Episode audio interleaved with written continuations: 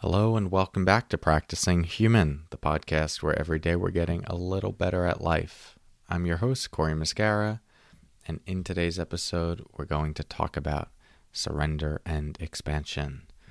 More to come on that in a moment. First, let's settle in together with the sound of the bells.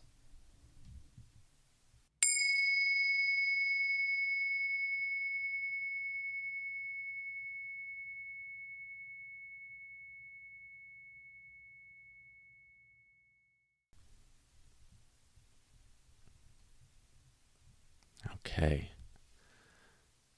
So I'm going to share uh, a simple equation. It says pain plus surrender equals expansion. Pain plus surrender equals expansion. This isn't an equation you're going to find in a math book. It's one that has come from my own experience of working with internal discomfort and what happens when I resist and what happens when I let go. When we experience pain, the usual tendency is to resist, suppress, and brace.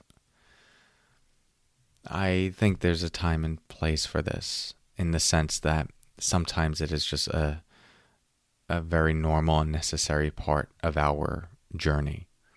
We need to fight before we can release.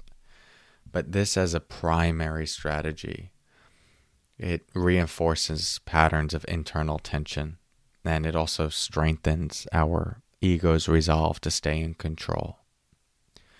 When you meet your pain with soft awareness, however, you invite your ego to surrender, which creates acceptance, trust, space, and expansion.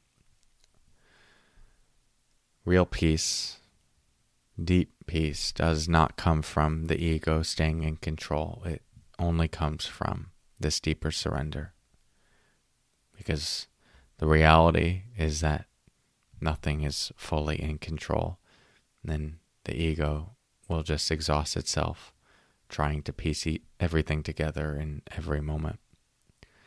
And so pain actually becomes an interesting doorway where we realize I can't hold all of this together. I can try, I can fight, I can resist. And this is where I say sometimes that is part of the journey, a necessary part, until we exhaust ourselves to the point of letting go.